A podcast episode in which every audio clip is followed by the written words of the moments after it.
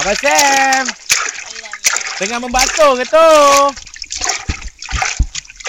Aduh.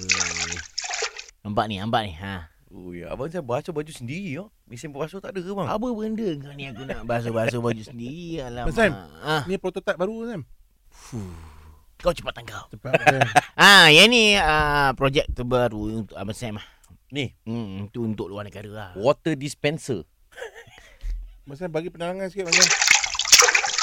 Air. Okey. Dia berasal daripada H2O yang kita buat penyulingan air.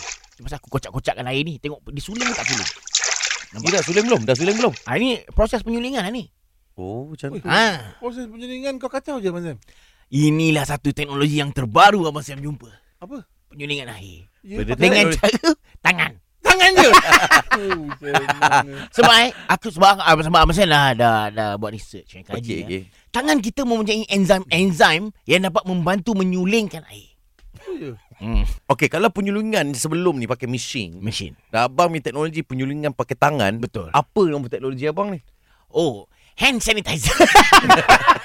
Okey, okey. Tapi Abang Sam kan, kalau lah Abang Sam siapkan prototype ni, Hmm. siapa yang nak kacau tu benda tu?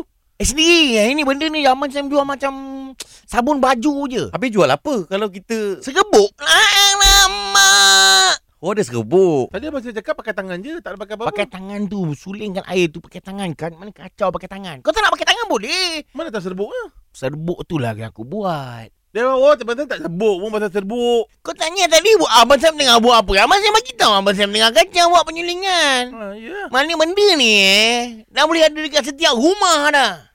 Sabar Ha, Berapa harga benda tu? Satu kotak ni 800 ni. Oh, ma. Eh. Ah, Ah, Sam. mahal kau sendiri cakap mahal. Dah lah 800 dah tu nak kena kacau sendiri lah tu. Kacau sendiri lah, Buat lah. lah tu benda yang boleh orang kacau sekali. Tak boleh, aku tak suka orang kacau. Tapi kan Abang Sam kan, kalau Ha. ikut kau kan serbuk ni tak sesuai lah Abang Sam.